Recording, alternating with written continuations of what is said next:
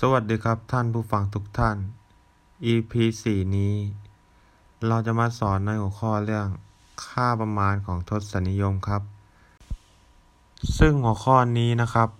ไม่ยากเลยครับท่านผู้ฟังเขาบอกว่าการหาค่าประมาณจำนวนเต็มหน่วยถ้าเลขโดดในหลักส่วนสิบนะครับเป็นศูนย์ หนึ่ง สอง สาม สี่จะประมาณเป็นจำนวนที่น้อยกว่านะครับ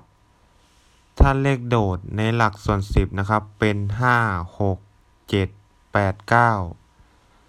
จะประมาณเป็นจำนวนเต็มหน่วยที่มากกว่ามีหลักการจำง่ายๆก็คือถ้าเกิดศูนย์ถึงสี่นะครับให้ปัดลงครับห้าถึงเก้าให้ปัดขึ้นโอเคไหมครับจำแค่นี้เองศูนย์ถึงสี่ปัดลงห้าถึงเก้าปัดขึ้นนะครับจะประมาณค่าได้ทุกจำนวนเลยนะครับทีนี้เรามาดูตัวอย่างกันครับ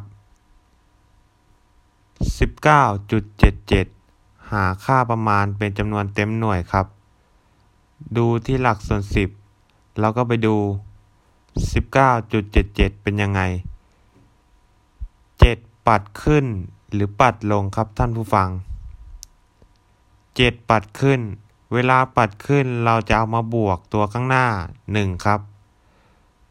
สิบเก้าบวกหนึ่งเป็นยี่สิบ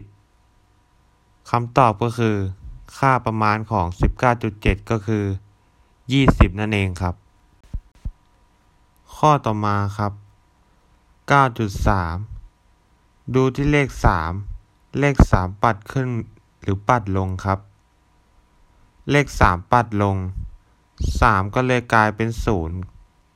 ก็คือ เก้าจุดศูนย์ ก็คือเก้านั่นเองครับ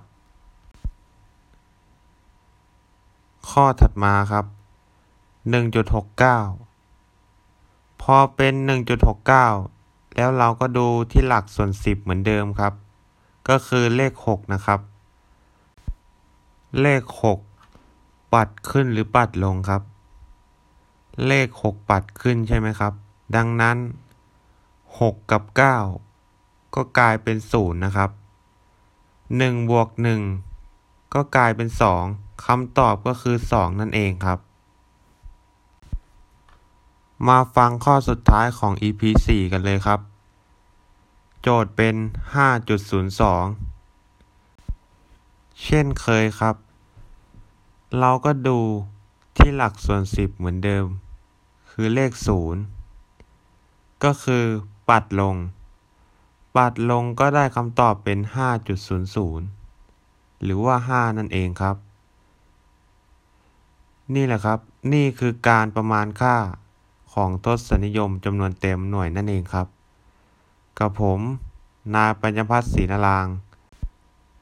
ขอหยุดบรรยาย อี พี สี่ไว้เพียงเท่านี้ครับขอบคุณครับ